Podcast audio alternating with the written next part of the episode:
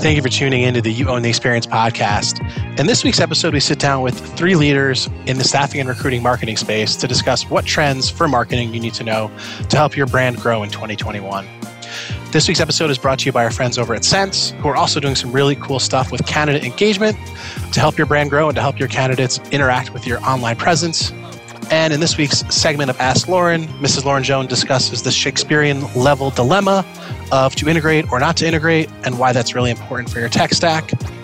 Please remember to rate, review, and share the episode, and hope you enjoy the show.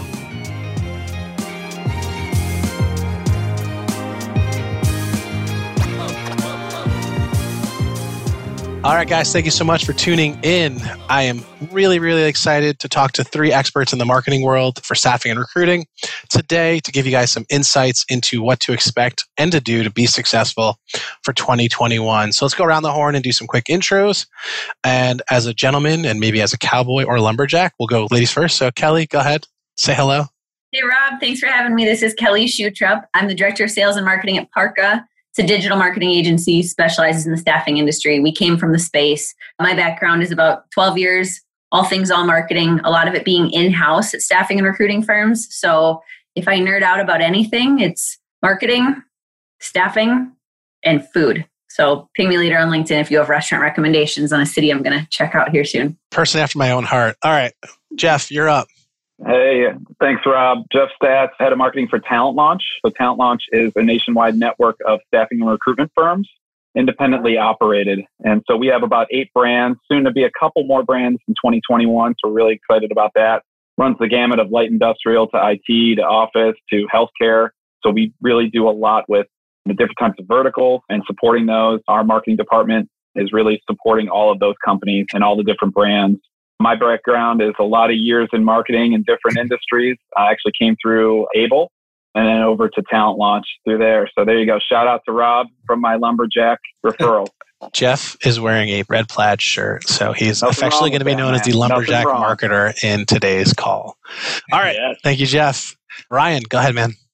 Hey, uh, thanks. Ryan Kovach here. About 24 years in the industry, grew up in it. Parents owned a staffing company for many years and learned the business back then. And now operating as an outsourced CMO to staffing agencies. Basically, the traditional CMO average salary in the US is about 150 to 174,000. Obviously, that's a huge chunk of change for a lot of the smaller businesses, and especially if they don't need somebody full time on staff. So we can come in and facilitate that role as an outsourced or fractional CMO model for our clients and get them on the right path to marketing. So that's me, man. All right. Black belt in jujitsu, which I feel and like- a black belt in jujitsu. That's correct. But Rob would probably out wrestle me. So that's probably true. But anyway, and then for this call, Ryan will be known as the cowboy marketer. He's got a guitar, piano, and a cowboy hat behind him, and he's in Dallas. Yes. So we got the Midwest well represented. I'm an East Coaster, obviously, but we should have got someone to represent the West Coast. It's too early for those guys. Yeah, definitely. I mean, it's, it's one o'clock in the afternoon over here, so they're awake. Anyway, so moving on to actual pertinent things here. I could have fun with you guys and talk all day.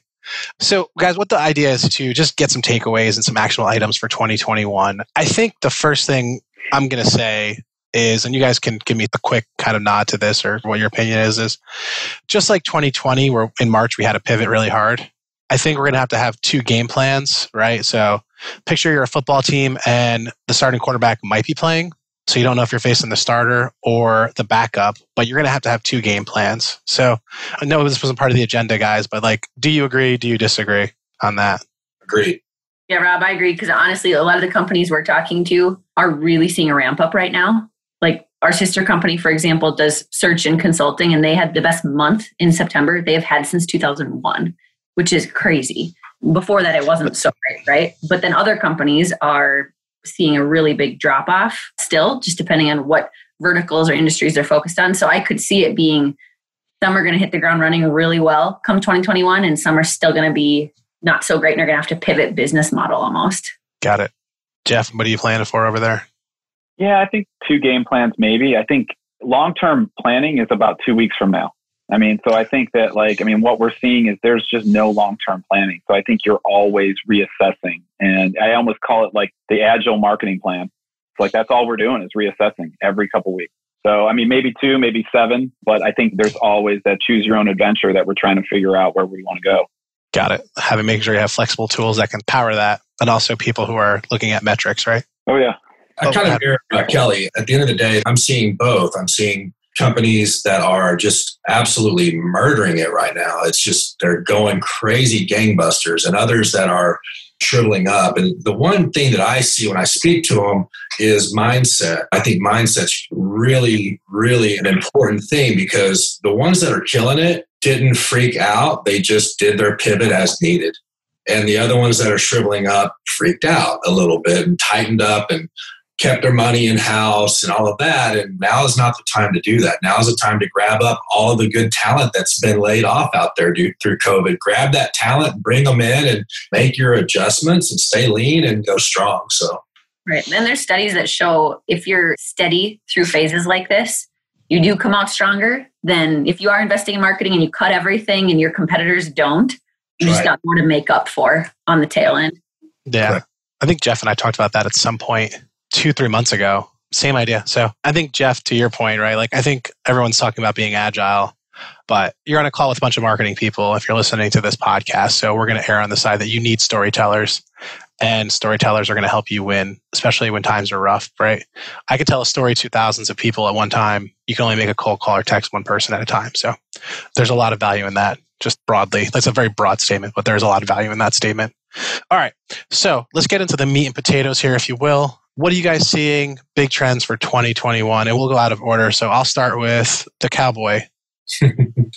This trend i think is just more of a coming to fruition. I just feel like more and more agencies are going to jump into the automation it's not new per se but it is in the grand scheme of things. I think they're going to adopt automation a little bit more. I think it's a necessity.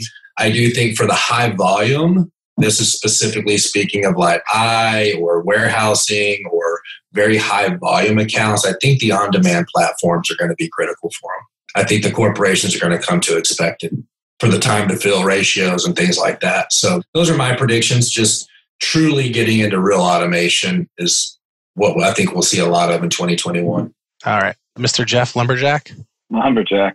I agree with Ryan on that aspect. I'm a big automation nerd, love it. I think you're looking at automating from operational processes all the way into lead gen and being able to expand your sales footprint. I mean, that's really what we're doing. So we use Sense on our side, and you're thinking of new creative ways to go find talent or go retain talent or go find clients. And you're almost, whether you're down salespeople, you're down recruiters, like you're almost looking to fill that void and automation's becoming it's almost like a HubSpot type of thing. Like how do you take HubSpot?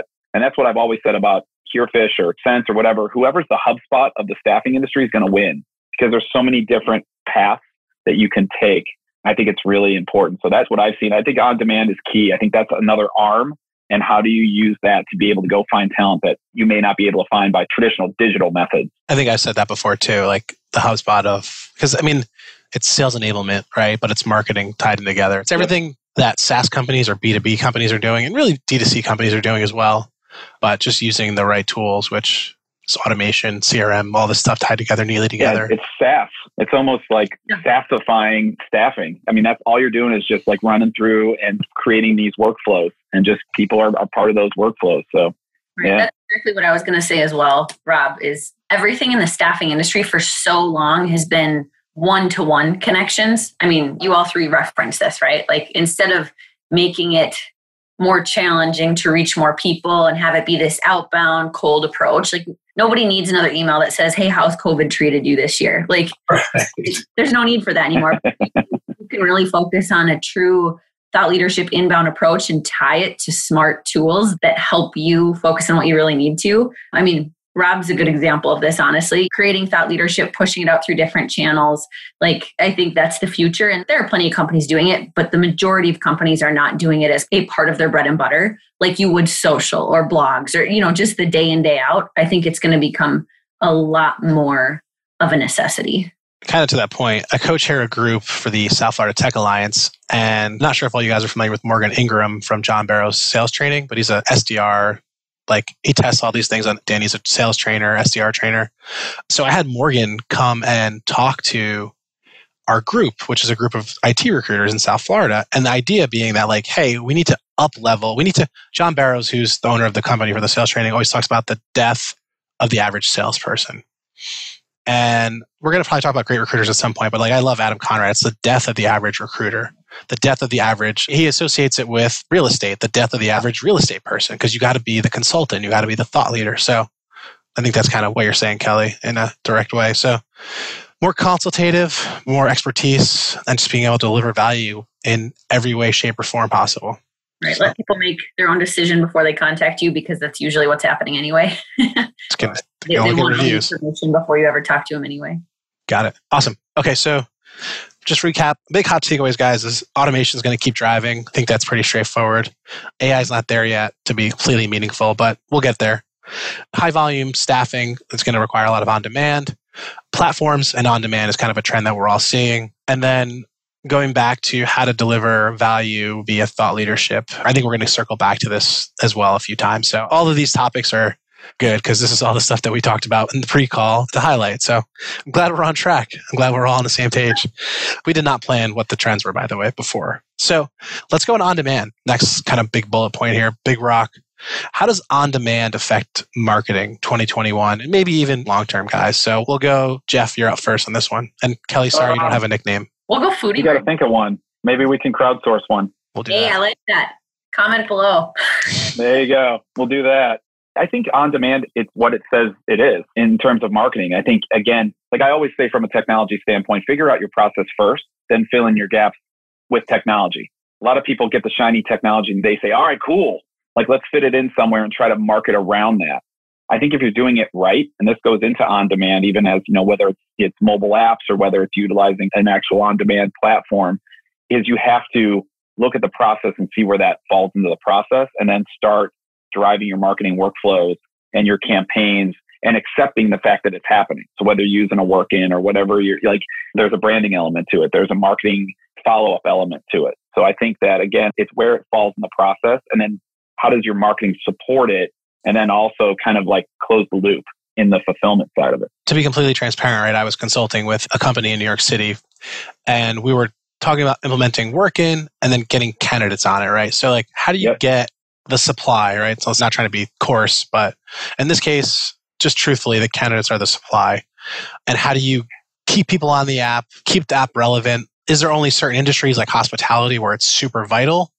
or light industrial? How does that play? But like, how are you going to get people to download an app? This is another question. Jeff, you want to answer, you can. But then Ryan yeah. and Kelly, when you jump in, feel free to answer that too inside of your answer. I think if it becomes a meaningful part of your process, I think that's number one. I mean, from a marketing standpoint, because I've worked in companies where we had an app and it was just an afterthought. And it wasn't really like, ah, cool. All right, we got an app and we got all excited about the launch. And then we never cared about it after that. And that's our concern, you know, from a marketing, because I'm not on the agency side of things, but from in marketing and a staffing firm, we are concerned about making sure that the on-demand side of it is truly meaningful because we've looked at these things and looked and had discussions around is it going to be a utility? Like is it going to be one of your top 20 apps that a candidate uses? And then how do you reinforce that by creating value in the app? Is it pay stubs? Is it meaningful information around shout outs? I do think that there's a vertical, whether it's events, healthcare, from a shift scheduling standpoint, but again, you've got to get people to make it part of like that app is part of their thousands of apps they have on the phone. And if it's not a part of that weekly usage, you're going to lose them. Got it. I'm going to jump to Kelly in a second here, but another thought that just came through in my head is like, number one, let's be honest, right? We all do marketing here, staffing and recruiting websites. Last year when I worked at Herefish and this year at Able, like no one fixes their damn website. Like you got to have your website up to date and modern. So Jeff, to your point, which is super valid, right? Like, is it an afterthought? No, it almost like seems in my head immediately like it has to be another extension of your website. Like now you have to manage these two things. So you should have someone managing your website or like marketing managing that, but then also how does that plug right into the app so that both can have meaningful content or value running through them? So that's just yeah. in my head. It's top of funnel where are they coming into? Because I think me personally, 95, and I'll let, sorry, I'm, I'm no, uh, you're good. bull rushing it, but like 95% of your whole website, point of being is the job board. Like nobody cares. So use it as what it is and create another source that can be tracked and there's visibility around success with those metrics. All right, I'm done. No, that was great. I'm out. All right, Kelly. Take a knee. You're up. Oh, take me, I love it. So Jeff talked about the process first. I agree completely. You got to figure out what seats you need on the bus before you occupy the bus or try to work backwards to justify this expense you've just invested in. And so I've got a couple thoughts. One does relate to the app, or if you have an app, and if you have obviously have a website, just making sure that they're not serving the exact same purpose without any additional function. Like if someone is going to do a search or get an email, whatever it is, get pointed to your site, they can fill out a job application right there. But then you have an app that does the same thing, but you don't set it up with notifications and it's not programmed in a smart way that's going to add value. There isn't a purpose behind it. But obviously, if it can add value, then great. I think it also matters what your competitors are doing. If you are in a market where you are the only one not adapting that, and that's what your candidate base has come to almost require as a normal experience, you just have to get on board. Whereas you might be in a spot where none of your competitors are doing it and it's something really cool to innovate and pilot. And then final thought on on demand, just in general, kind of taking a different direction here. On demand includes platforms like Upwork, right? Where you've got all these freelance individuals across a variety of focuses. Marketing is one of them. We'll talk more about this, I think, as our talk goes on here. But when you think about, all right, so I've got to do marketing, I might have people in house, I might have partners, I need to supplement, whatever that looks like for you. If you think about, okay, I'm just going to jump on Upwork, hire someone that's got a title of CMO, or hire someone that says they do marketing, they've got some good reviews. It is important to remember, and I know everybody here would reiterate this it's just important to remember that staffing is its own animal. There really is not any other industry that hones in on it the same way. You need clients, you need candidates, it's this whole mix. And so just to think about that as you're looking to in, hire in-house or partner with people, they've got to know your space. And it's also important for accountability. You know, if you hire someone that doesn't have their own brand or doesn't have years of experience where they've got people that it would matter to if you have a bad experience, you're just going to end up playing project manager instead of client. And most people out there who are running staffing firms do not want to do that. Great. All right, Ryan, what you got? Yeah. So you guys covered a lot, so that's good. A lot of that was in kind of my notes. So just one other takeaway on this is again, I'm talking high volume type staffing where time to fill is vitally important. I think that the workforce, as well as the corporations, the staffing companies will probably be the most resistant to it. I think the corporation that starts working with the company that has on demand apps that tie in with them and they can just pick and choose and they have abilities to rate the workers, the workers can rate the employers, and that starts going back and forth. If I'm a staffing company that hasn't adopted it and I go and try to sell and it looks like we're stepping backwards in time, I'm probably not going to get that account. So, what I've been talking with my clients about is like it's kind of one of those things that we know in four to five years, especially with millennials. Millennials have had their whole lives have had click a button and get what they want, right? I'm really old, so I remember a day of having to kind of go after stuff that I needed. It wasn't always just right in front of me. So I feel like the workforce itself, once they get a taste of it, if they go to your site and you have a very long, cumbersome application process and you don't have an app and they can't just select their shift that they want to go to and all that, they're probably going to go back to the company that did. So in reality, I just feel like now's the time to go ahead and dip your toe into it. Even if you don't fully adopt it, start figuring it out, start seeing how it can play into your overall scheme of things. The cost isn't just super high on some of these platforms work the kinks out and just be an early adopter. We know this is coming. It's like ignoring a Herefish or a Sense or automation. A lot of people have, you know it's coming. And then when you finally break into it, sorry, your competitors are four years ahead of you and you're just playing all this catch up, right? Not every trend has to be followed, but when you consistently hear these buzzwords over and over, you can bet that they're coming and you might as well go ahead and at least start adopting it. It's just my opinion because if you don't, you could lose out. Another thing too, so I'm actually working with the client on implementing a company called Gig Ronin. They're newer in the market. They're like a Workn and and those guys. And Gig Ronin's got a cool platform. It's on demand. You can rate the worker, rate the company, this and that. There's a lot of social proofing going back and forth. And the client that I'm working with, the salesperson, you know, I was consulting with them a little bit this past week, and he was like, they're very high volume industrial. And he said, I went into a company, I got the ever so present question of, how are y'all different? The company asks that. And, you know, typically they're going to roll their eyes because staffing is staffing. But the sales guy was like, well, you know, I mean, we're kind of like everybody else, except right now we're adopting a platform that's going to give you this ability to work directly in with us and select shifts and see the ratings on these workers. You're going to have some more social proof on them and all of that. And that guy goes, well, that's definitely a differentiator. So will it always be? No. There'll always be something else coming along. But for right now, I think it's a good weapon. Yeah, I think selling your tech stack, making sure like it is a differentiator. It's a thousand percent going to have to be part of your sales enablement. Like let's like get to the point where we're enabling our sales team for business development and staffing and recruiting. Let's enable our recruiters. Why are you different? Like I didn't get it at first when I joined Weatherby, but they like jam this red ribbon service thing down your throat and they deliver it, but it's a differentiator. And like now that I'm a little bit deeper into my sales game, I was a teacher for eight years before I joined Weatherby.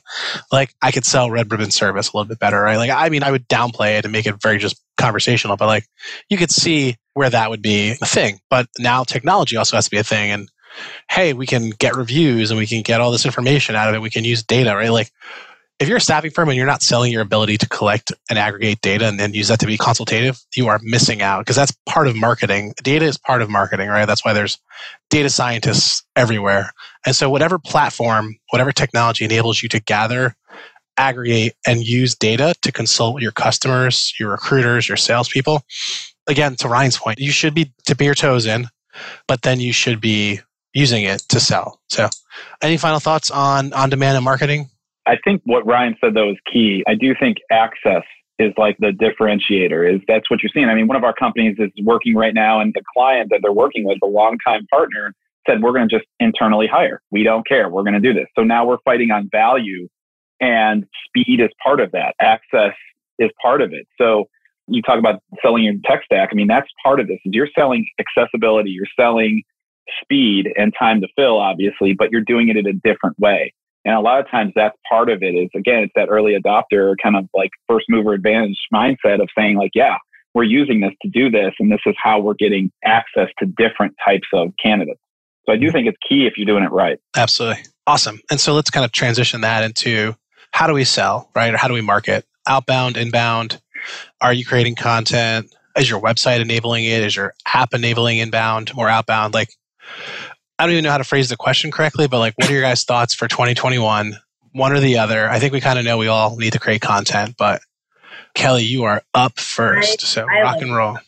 I love this topic so much.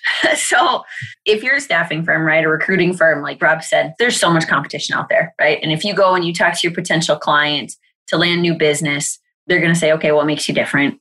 And if you're working with VMSs, that's a whole other animal, right? You got to go into data and your speed and all of those things. But if you're working in one on one relationships, regardless of what you're placing, at the end of the day, you're still saying the same thing. We work with our candidates. We love them. They love us. We know the industry. We've been doing it for years. You should give us a shot, right? But that may or may not work. Like, especially with all of these companies buckling down on their budgets and trying to figure out what the heck the next month looks like for them. So if you can proactively get in front of them with thought leadership pieces that answer the types of pain point questions they're having. I mean, I know Jeff and Ryan have both mentioned like in working with my clients, XYZ has come up and I'm in discussions with them. So every staffing firm, whatever conversations you're having with your clients or your candidates, you're seeing pain points come up. And sometimes you're the thought leader in it, and sometimes they're educating you. But if you can take that information and put it into the form of an ebook or blog content social content, podcasts, webinars on demand, whatever that might look like and can be repurposed to, you're going to be able to expand your footprint of who you get in front of. But also for those one on one conversations where you're trying to gain the trust of that client or stand out to candidates so you become a go to resource.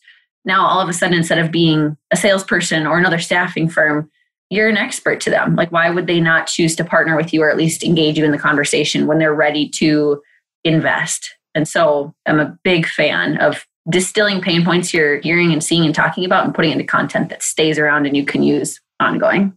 And I'll just jump in and say that that's also, if you're a recruiter or a business development person, you need to be using those videos and those content pieces in your cold calling.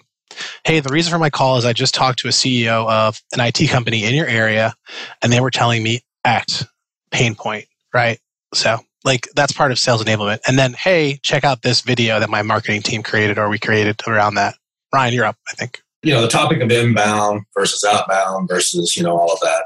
I think Kelly can even tell you, we've had these conversations before. I'm just a believer in do it all. I mean, at the end of the day, if you have a channel that can reach somebody, you should utilize it. Now, I think there should be discussions within your organization as to how much time and money you appropriate to each thing. But I think poo pooing anything like SEO, which I think we'll talk about a little bit, is a bad strategy. Poo pooing getting into your own content creation, even from video standpoint. So, like one thing that we're doing with our clients has been very effective, and they're slowly telling us, "Hey, you know, my inbox is filling up with people wanting to at least chat." Is and it was very uncomfortable to push people in this direction, but we've actually had our clients get their entire team, their recruiters, their salespeople, their CEOs, their payroll specialists and all of that into content creation and video creation. So if you go to like our clients' LinkedIn pages or their YouTube pages, each week some companies were getting like 12 and 13 videos a week. And then we put the long form and then we micro splice them and then we put them into podcasts and then we extract that transcription and place the video on their website with a crude transcription that just basically says, like this is an audio transcription grammar may not be right and all this other stuff right but it's so keyword rich because of the topics that they're talking about right but if 12 people a week are doing that you're getting 48 pieces of long form content a month and you're getting when we micro splice it you're getting even more so some of them are getting hundreds of pieces of content every month that they weren't generating so We've had a lot of success with that. Sales is always going to be critical. You got to have a good salesperson. They've got to have the tools from marketing, though. They need to be supported.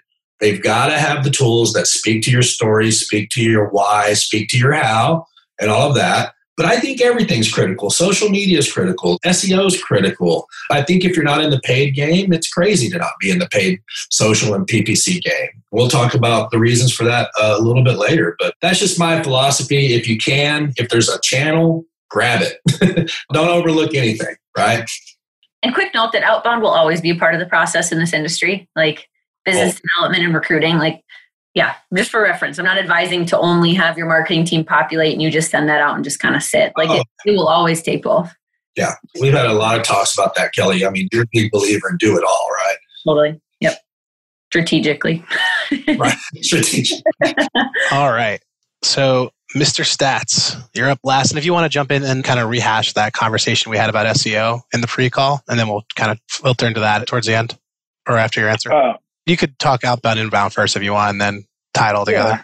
For what we have to do, I mean, there's five of us managing eight different websites and all the platforms and everything. So, and everything is branded. So for us, I think I was at Staffing Hub last year or whatever. I don't even know when it was, but like, you know, talking about it and we were talking around the marketing and my philosophy is always relevant conversation. Like you're creating relevant conversation. So wherever you are, whether it's top of funnel, whether it's middle of funnel, what we do is we try to be strategic and we look at relevant conversation. So we provide the air cover for our companies to like get the pain points out, get the challenges out, address it, and then work with each one of the companies and their salespeople to really get into those vertical campaigns and what do we do in terms of whether they're drip campaigns or whatever else we're using. So I think it's a resource game for us. Yeah, could we do more inbound? I worry about inbound because I think doing a lot of content is great, but if it's not relevant, if it's not really moving the needle, then there's really no point. It's just my point of view around it. Video is key. And I think we try to get video job descriptions. We provide all that. We encourage video in our drip campaigns for our salespeople, and we see great results. You would be amazed at how many recruiters who are supposed to be outbound don't want to be on video? And I'm like, well, sorry, that's the new like knock on the door. Like you got to do it. You're right. You're right. There's a lot of. But it's funny. They're like, hey, I want to do something, blah blah blah. I'm like, I don't want to write a blog post. I don't want you to write a blog post. Why don't you just do it on video? And they're like, I don't know. I'm like, you're the one that is saying it. We're telling your story. Bring the personality of your company out through you. I'll just be the conduit to get that and the delivery method. Can I talk on that real quick? Because I actually read sure. it. Didn't mean to jump in, but this is pretty important because I actually read a somebody on my LinkedIn, and I wish I could give them credit for it, but they posted an article the number one, I think it was Todd Bavol from Integrity Staffing. I think he posted an article that the number one skill moving forward in 2021 and even beyond, because of COVID, work from home, and everything else, was communication. And being able to effectively communicate that how introverts and people that don't want to be on camera, don't want to do this, and don't want to do that are actually going to start to become having a more difficult time in the workplace, right? I told my client the other day, because they were getting some pushback from a couple of people internally about doing videos. It is interesting because some of the pushback was coming from some of the people that were the best, like that were doing the best videos, right? And it was like, time, I don't have time, I don't know what to talk about, this and that. And here's what I told my client I said, I get it, but it's almost just not even an option to say right. no more. And it's sad you didn't get hired to be a radio or media personality or you know a television person. You didn't, right? And so it feels outside of the realm of the game of what you're supposed to be doing. But in reality, we're moving to a consumer consumed content world and you're going to have to at every level of employment be able to speak to your company your brand and all of that and it's an uncomfortable thing but the more you can get some coaching or some guidance and just get out of that comfort zone and do it. I know Kelly and Chanel always do the Parqa marketing minute type thing. They're very consistent with it and all of that. It's just important that people get in front of that and speak to their authority on the subject. I think it's a skill that is not optional.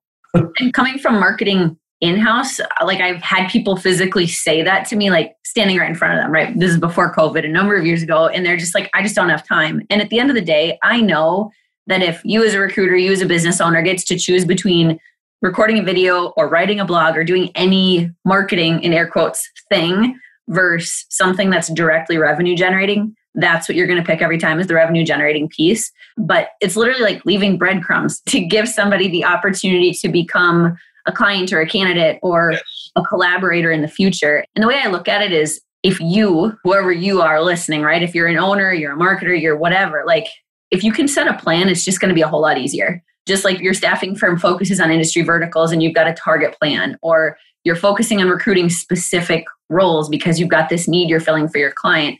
In the same way, video is great, but if you're just like, well, frick, I don't have time to do this. Okay, well, don't worry about that. Let's just put half an hour on your calendar every week, sit down and map out a few topics that you're seeing relevant, and then just like set that 15 minutes that you're going to record, or you know, whatever it is, like pre schedule it, predetermine the topics. Because once you've got your roadmap, whether you're holding yourself accountable or you've got someone else that's holding you accountable, it becomes a lot easier. Then it's like bite size. Like, okay, I preset my topic, I pick it up for the day. This is what I'm going through, whether it's once a week or once a month, like whatever that might look like, just pre-plan. Otherwise, it's just not going to happen. And we don't have the luxury like when I was coming up. I mean, we could always drive across the road and walk in with our briefcases and our suits on and be all businessy, businessy, and sit down in front of people and have these conversations about our services that we were offering. Now it's like everybody's remote, they're working from home, there's this and that. There's not a lot of face to face going on. And when somebody's searching for a, they have a problem, they're searching for a solution. Like Kelly said, if you've got this breadcrumb of just authority content over and over and over, chances are you're going to capture the attention of somebody that has a need. And so, you know, that's just my opinion, right? I have one question. Did you ever A/B test in Dallas wearing a cowboy hat to sales calls and cowboy I boots? Actually, I have actually worn one, but you know, around here, I mean, it's kind of more modern. Not yeah. That'd be an interesting thing, right? Like based on your location, right? Like like wearing a plaid shirt or not, you know? Like Well, if you're in Minnesota and you're going on a sales call, a plaid shirt could be good. Yeah. I don't know, Jeff. Or like a babushka or something like that. Like try it out like that, full on. Actually, true story. The first time Rob had me on a video that he was going to post to LinkedIn, she where wearing. He calls me and he's like, "Hey, I just want to catch up. I'm recording. I'm going to start asking you questions." And I'm like, it's a Friday. It's winter. I've got this hat. I've got my headphones over my hat. We just yeah. I was gonna recommend your nickname being like I was saying something around snow, but I couldn't think of something positive, so I just let it go because I was thinking about that hat and that call. I'm really proud of that hat. I'm very excited that I get to bring it out soon. That's yeah. exciting. I'd never get to bring out cold weather gear, so I understand. Frozen. You can just Ooh. say "Let it go." You did say "Let it go." Yeah, there you go. There you go. was it Elsa or Elsa? Isn't it? What's the other sister? Come on, Ryan. You have girls. Let's go. Oh, dude, I stay so far away from that. Oh man, he's lying. He is straight up lying over there. All right. I do know Elsa. Background. What's the other sister's name? You know it. I know you know it. Oh, don't. Yeah, God. All right. I don't believe you, but we're going to move on. Anyway, Jeff, SEO. Let's just kind of hit on that real quick. Guys, we had some interesting conversations around what's going on with SEO for Google. So just kind of hit that real quick, and then we can move into our little Yeah. rapid fire session we have planned. Yeah, yeah, yeah. I mean, the conversation was around SEO and the importance of it, and I think we hear that all the time. And it seems like it's getting more important annually. Like it's always like oh, more important than it was before. And Ryan, you brought up where you think Google's going, which I do as well. I think it's becoming a pay to play where they're controlling not just the search and not just the algorithm, but the output and Yeah. what's displayed. I personally think so. For us, again, I'll just kind of end after that. And I think we inherently think Google's going to be pay per play for a lot of what is going on right now. And even from search, I think SEO is important. I think they're also controlling the importance and almost kind of driving you, whether it's truthful or not, kind of driving you into that pay per play. I think that's something to just be cognizant of, right? We were talking about LinkedIn being the same way. If you want your company page to be seen, You gotta pay. you're going to have to pay. Real estate's Yeah. expensive.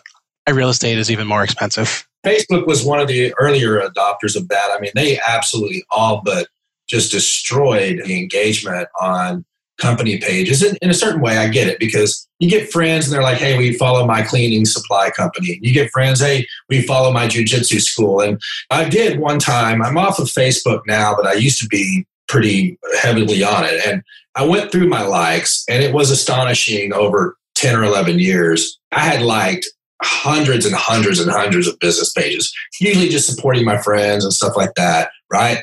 Well, I get it. There's no way they can just keep my feed with everybody's business page. So it just got buried, and they said, if you want it to be seen, you just got to pay. Everybody's doing that. And the only other thing I was going to say about SEO is I feel like Google's kind of stealing everybody's thunder in the sense that if you answer a hard question, like a searcher is looking for a, they have a need, they have a hard question, they're showing the snippets from your website, but never driving the traffic to your website. And so Google's keeping all that data. And then the only other thing I would say is, and I think Kelly will have a lot to say about this because Parqa does a good job on their paid search and all of that, right? Which we I don't do as much of. But used to the first two results were kind of separated. They were at the top, it was only two, and there was a real distinction, and they were ads, and then you had all this organic and maybe one ad below. But now what you're seeing is is basically sometimes the entire first page is ad, ad, ad, ad, ad, ad, ad. So my business listing, ad, ad, ad. literally. And so I feel like if you're not utilizing somebody to help you get into PPC and play the game, then SEO has always been a long play, especially organically. Yep. But I think it just becomes an even bigger long play. I think you got to start dumping dollars into it. Yeah, and just quick food for thought.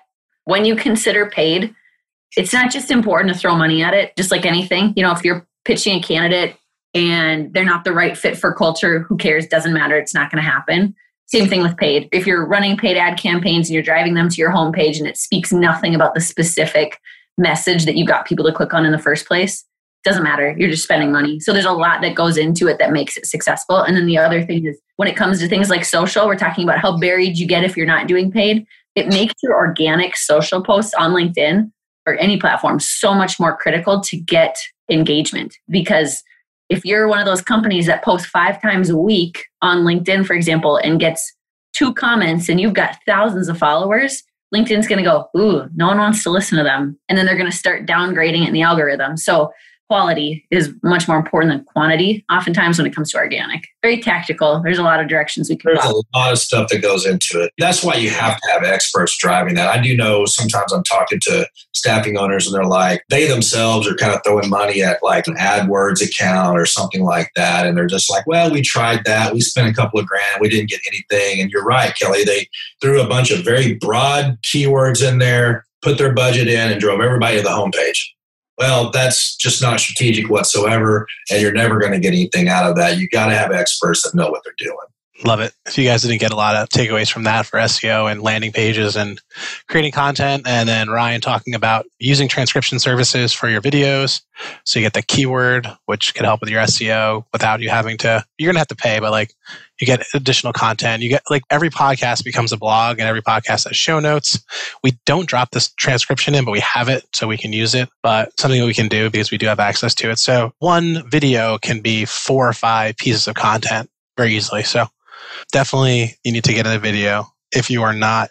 You do have to have somebody like a Parqa or somebody the time that it takes to edit out the ums and transcribe and all that. If you don't have somebody internally, you're gonna bail on that pretty quick because it is time consuming. It's like the three steps. You got to plan it, you got to do it, then you got to do all the follow up to push it out and do it right. And the doing it a lot of in-house people can manage, right? Like an owner, thought leader, but the planning of it has to be done by you or somebody, and then the delivery of it and where it gets pushed out to has to be done by you or somebody. Yeah. If you don't have all three of those, time consuming.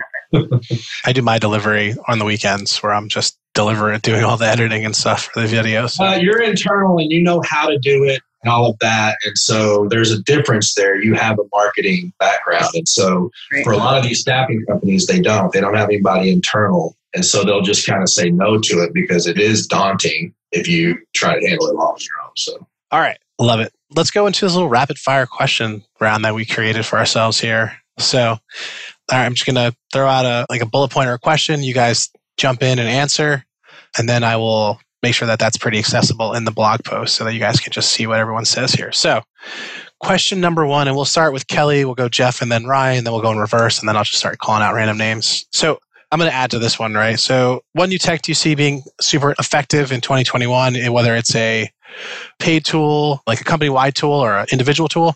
And then any free tools that you guys for marketing or sales can recommend. So, let's do both, like paid and then free for everybody. So, anything you guys are seeing people using or recommending that doesn't cost anything because that's super important. So, Kelly, what do you got? What do you think hitting in 2021? Definitely. So, there's a few things. I'll try to go quick. One, we talked about how important video is, and it really is. But we talked about it all in the inbound sense. Like put out thought leadership, get people to watch it. Maybe eventually you'll have a good business development conversation, but you're also trying to add value into the world. I want to talk about it briefly from an outbound standpoint. There is a group called Sales Mail. Sales and then M A I L. M A I L. It's a Monday, guys. Snowing out. I like it, but it's impacting everything. Anyway, what they do in a nutshell is allow you to send out email messages that include a GIF, GIF, however you want to pronounce it, of you, whether you hold up a whiteboard and you've got the person's name in it that you're sending email to or whatever it might be. But the concept is it's a outbound prospecting email tool that includes a visual. So instead of getting stuck in the abyss of just text or like a formatted email that feels impersonal, they're able to click on it and it shoots them off to a landing page and now your prospect, whether it's a candidate or a client, is spending time listening to you for 30 seconds, going, Hey, Jeff, it was really great talking to you. XYZ, here's my follow up. Or, Rob, would love to get in touch with you. This is what we do. I saw this on your site, it was relevant, blah, blah, blah, whatever. They have an app platform that, or I should say, their platform allows you to track analytics just like you would with a constant contact. I can see who opens it, how long they've spent on it, if they've forwarded it, all that good stuff. So they're fun, they're cool, they're newer to the staffing space. They've been around for years in a few other industries. Great recruiters, I'm sure, will come up. They are. Well, I'll let Ryan talk about great. Oh, by the way, is SalesMail free? Is it like a freemium and then a paid? I believe they're just paid. So there's a couple freemiums too, like BombBomb or Vidyard as well in the same space. If you're yep. not aware, for you, Kelly, they offer a freemium as well. Yeah, we've toyed around with both of those in different ways, though. So I can't speak to like the perfect demo differences of all of them, but sales mail is something that I hadn't seen personally the staffing industry use, but it may just be that I haven't run across that. And then Great Recruiters got a lot of fun reaction from everybody. I'll let somebody else tackle that. I think we're all really big fans. So if someone doesn't tackle it, we'll come back. And then this is a freemium. Google Chrome has an extension called Page Monitor. And so, as a recruiter or business development, I guess on the business development side, if you are watching a client company wanting to see anytime they post a job so that you can market a candidate in, I know this is more heavily prominent on the recruiting side than a staffing side sometimes. But anyway, free Google Chrome extension, you can assign it to any page and it will ping you when there's a modification to that page. I've been hearing recruiters talk about that lately, and that seems just like a smart thing to have on your desktop. Love it. All right, Mr. Statz. Yeah, I think BombBomb is what we use. BombBomb's really good. I think it's bigger in like the financial services and real yeah. estate space. I'd say from a paid, so we use great recruiters. And again, it seems like Ryan's got a lot of thunder on that one, so I'm not going to steal it. We actually. No, no. I was going to just. Well, uh, go ahead. No, I mean, we actually replaced our best of staffing. So we were part of our core tenants of talent launches that we're innovative. We provide great service as referenced by our NPS. We actually saw better NPS and we're seeing better NPS from great recruiters, real time relevant reviews versus a ClearlyRated one time thing. So we've actually replaced that for 2020. So any of the NPS scores going to be based off of great recruiters NPS. Now again, NPS is just a question. So you can use whatever you want, but like we saw that just the benefits of it have been just outstanding and our network has done really well and just really speeding that. They've got individual landing pages for the recruiters themselves. So not only are you looking yeah. at someone's LinkedIn profile or whatever, it shows up in the Google My Business results, like on yeah. like searching someone's name or company name, you can yep. see your rating and jump out to Recruiter X's reviews. It is cool. Yeah, I just saw the new demo and there's some new stuff coming out, but you can also rate anything. Like you can send out questions for any part of your business, operations, yep. if you're credentialing, payroll, blah, blah, blah, blah. Like how the company itself did. So there's some really cool stuff that Adam and that team is doing. Come on, sorry, yeah. Jeff. Oh no no no no! I mean, but I think that that's important because again, it's to our whole point of like relevant conversation, and that's what we found from a ClearlyRated standpoint. Great, nothing against the platform, but it was a one-time thing that we were doing, and like we need to have ongoing performance management, review, reputation management, personal branding. So I think that one's a key one for 2021. The other one is paid is the Sense recruiting chatbot. I mm-hmm. think that, again, I'm pushing Sense to be a very much the HubSpot. I don't care. To be honest, I don't really care but I think somebody's got to be the HubSpot in terms of on website, public website, chatbot, and being able to capture, again, it's just like the on demand conversation. Be where these candidates are and be a natural part of where they're searching and where they are. So I'm excited about that. And then a free one, which again, it's not free and like, but I'll mention it to our recruiters is Canva. Like again, I think this is oh. like cool five years ago. I keep mentioning it, and they're like, yes. like Canva. Yeah. Oh, holy crap! I didn't even know. I'm hey, like, Jeff, Jeff, you want to tell people what Canva is in case they haven't been exposed. It's amazing, man. And sliced bread. It's creative people, like I have a face for radio, but I also have the creative skills of somebody that would need Canva. So it, it is just all creative, template driven. There's a freemium, there's paid or pro. I think they call it Canva Pro, but it's great to get job post images out or any sort of biz dev. I mean, you can do, they have a whole suite of products now, LinkedIn banners. PowerPoint, you can jump in and just. Oh, yeah. Pre-made template. They've got pre-made templates for everything and it looks really good. And I mean, I probably would have had the same, hey, guess what? This one's here, like in 2000, like 16 as I'm doing now. But like, it's amazing how people still aren't catching on to it. It's great for anybody. So I do a lot with the webinar, with the podcast, social share cards of quotes. So like I'll pull out a couple quotes from this one and share them because like adding them into LinkedIn as the image or to Twitter is really important. So guys, Canva, great call out, Jeff. Man, that was awesome. Good job. There it is. We use it a lot here too. So for me, you guys already touched on great recruiters. I was going to say, I just think that social proof is important. So that leads me into now, in full disclosure, this company does pay me. So I'm putting that out there. But I believe in them.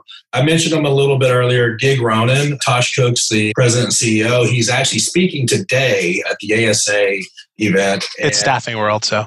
Staffing World, yeah, yeah, sorry. But Gig Ronan is an on demand platform. They do have built in ratings between the staffing client and the worker. You can rate the worker. Did they show up on time? Were they punctual? All these different things. The worker can actually rate the company based on safety, based on how they were treated, things like that, right? There's a lot of back and forth, social proofing, all these different features you can turn off and on if some people are uncomfortable with it or whatever. But we had mentioned freemium or paid. Right now, if anybody's listening, they are making their onboarding and the first six months for free for anybody that wants to dabble and dip their toe into on demand software.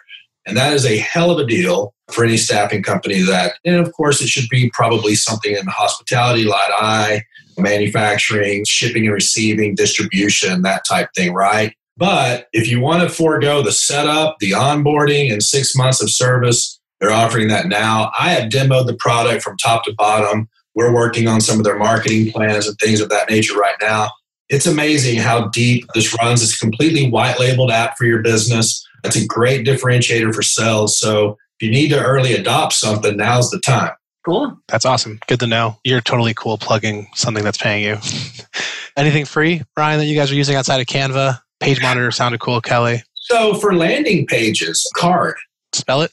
C A R D D. I kind of okay. wish there was one D on that just for Rob's sake. Do what? yeah, so they have free, no coding, no experience necessary. You can set up very attractive landing pages for your business if you want to drive traffic specifically to landing pages and you don't know how to code, you don't know how to host and set up WordPress and all that. So click, not code.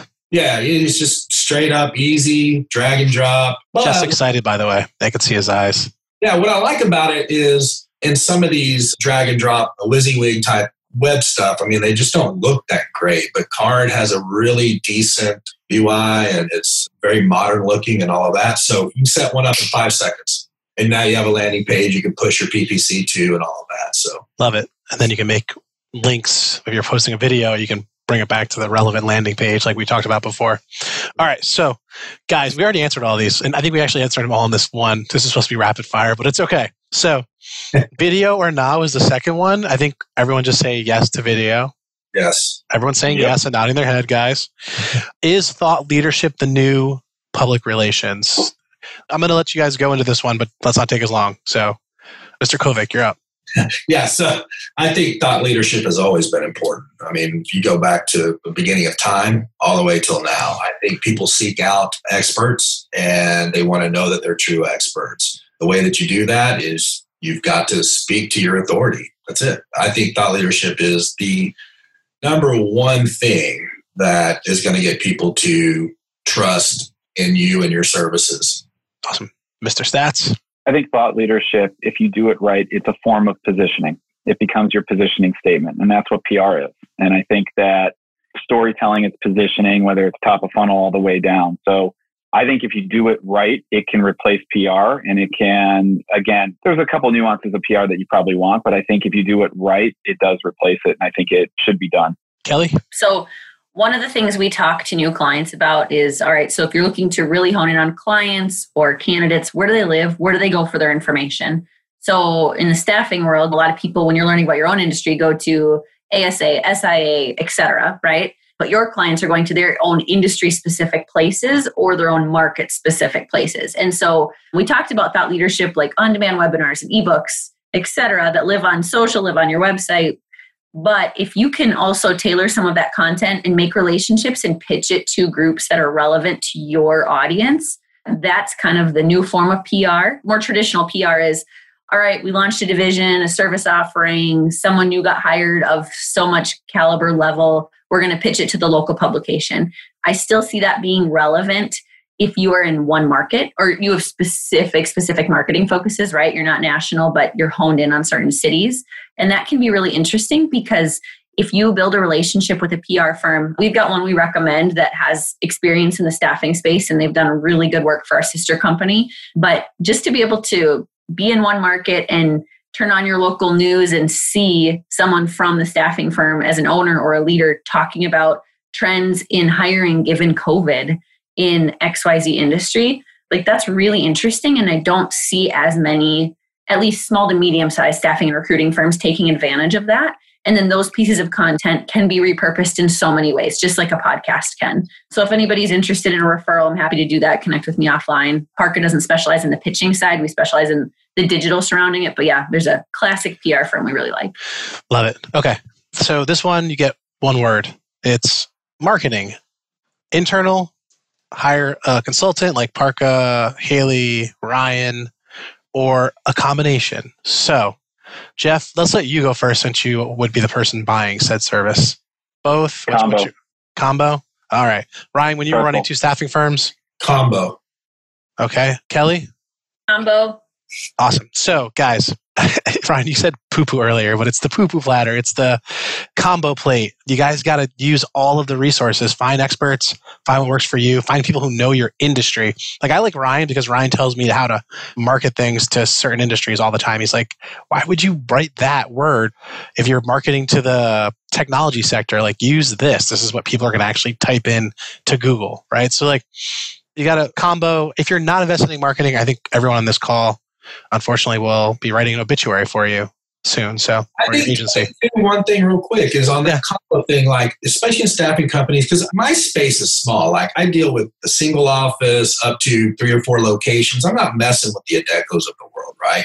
And so when I have a point of contact inside, that's a marketing person that can be that point of contact the path from here to execution becomes so much quicker. Right, right. Because the owners are just busy and they don't want to deal with it, right? So you're talking about quicker execution. And so I think that's why marketers are always like, I love it when you have somebody internally that's positioned in marketing. It's great.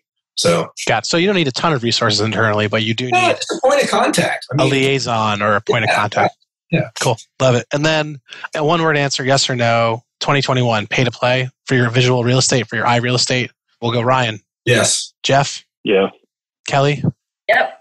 All right, guys. So we all agree combo for marketing, and then everyone believes you got to be spending money to make money in 2021, probably forever. But guys, this was awesome. Thank you so much. Uh, hopefully, everyone who listens to this is going to get as much out of it as I think we all did. I think we all kind of reiterated things that we already believe in, but also brought in some new ideas. So, thank you guys so much, and I appreciate the time. Oh, and also, I will post everyone's email address if that's okay with you guys so that people can find you if they want or on LinkedIn. So LinkedIn and email I'll post. Thank you guys again. So signing Thanks. off. Thanks, Rob. Bye, Kelly. Bye. Thanks, Rob. After this short break, stay tuned for our next segment of Ask Lauren.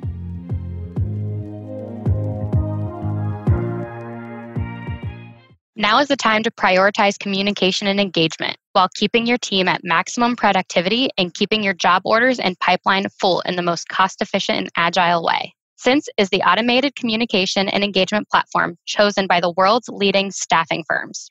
It turbocharges recruiting, marketing, and sales teams to dramatically improve time to hire, lower contractor attrition, and increase deployment. You can learn more at sensehq.com. What's up, Lauren? How are you? I am super fantastic. How are you? I am doing well. What do we have on deck today?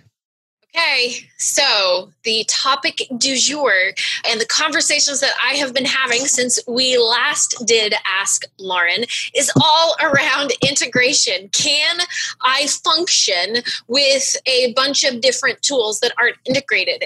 And my answer is Absolutely not. there is no transformation without integration. I have said it on every podcast. I'm going to put it on a t shirt. I'm going to tattoo it on my forehead. there is no transformation without integration. I think that's our new t shirt for the podcast. Yes. Let's do it. I'm into it. you can't put your teams through multiple disparate systems. You are essentially creating inefficiencies within your organization, probably unintentionally, by having all of this disparate digitization out there. It's not transformation if it's not integrated. If your ATS isn't speaking to onboarding, you're going to be re entering information. The likelihood that there's data entry errors, there are more hands on it when everything is disparate and unintegrated. And it creates more problems than you probably had when you had a more analog manual process. And so I would challenge anyone that is looking at investing in technology do the systems speak to one another? Do they have integration capability? Because you can't go buy an onboarding tool and an ATS and a CRM and a this and a that and expect that if they're not speaking, that you're not going to have a world of hurt on your hand from a dysfunction perspective. Absolutely, right? Like the spoke and the wheel, or whatever you want to call it for an analogy. You need data flowing. That's the most important thing. Can data flow that's shared or required. If you have four systems, if you have an ATS and onboarding, a payroll, and then a general ledger, right? Like the sweet spot would be that the relevant information that needs to go to all the systems can get to where they need to go through an integration without you having to manually enter it. And let's be honest, sometimes it's more efficient if there's like a one off system. Like if the payroll system might require an export, that's ideal. Well, integration's ideal, export's like second tier. And then like, but for efficiency's sake, right? Like you might need one of them to have some manual work, but the more you can eliminate, the better. Absolutely. The whole point of going digital, the whole point of taking old analog processes and putting them in this new digital world is so that you can streamline and create efficiencies within your operation. And when you have tools that are segregated or unintegrated, you create more work for yourself. And from an adoption and process perspective, everything stops there's a stopping point between each tool. And that doesn't create efficiencies within your organization. And i think oftentimes we underestimate how profound an integration and the efficiencies it could create if a simple application came into your ats and was flagged as a new candidate. I talk about candidate response management all of the time and that requires that your onboarding tool or your sourcing tool is integrated with your ats and we underestimate the power of the middle office and the power of integration. And so it's got to be 100% part of the conversation from the beginning. That is the brilliant thing about the Bullhorn marketplace, right? Is everything is right there. We already know there are existing integrations. There's a qualification process to sit in the marketplace, meaning they have to have a number of working integrations. And so that should give the buyer confidence that if you're looking to something within that marketplace, it has integration capability. But if you aren't leveraging a marketplace or a core system like that, you must ask the question can you integrate with my ATS? And is it something that you've done before? Because I never want to be the guinea pig. Yeah, well, what if it gets you a financial benefit, Miss Lauren? You know, I know, I, I, agree with you. Been the guinea pig before, and you got to know it walking into it. There are certain scenarios where you're trying something like maybe bleeding edge, and I am always known as the beta. Yeah, I think there's a difference between the expectation of it, right? Like that's what you're saying. Make sure you understand the expectation, and if you are not in a place or do not have the manpower to deal with a brand new integration, that you are not if you are in a happy place where you can deal with or like it's not critical mission critical and you can deal with the integration not working perfectly then it's okay. But like it goes back to the expectation and understanding the bandwidth of your team because hey not all teams are built equally so. Correct. All right say it one more time for me. There is no transformation without integration. We're there was a lot of fist pumping going on right there everybody. Thank you guys for tuning in. You on the experience podcast. Make sure you are liking sharing reviewing whatever you want to do with the podcast, make sure that it's getting out there. We need more people and staffing to use technology better. And that's what Lauren and I are doing here. So, Lauren, thank you. Of course. Thank you, as All always. Right. Thank you, guys. Thanks for tuning in.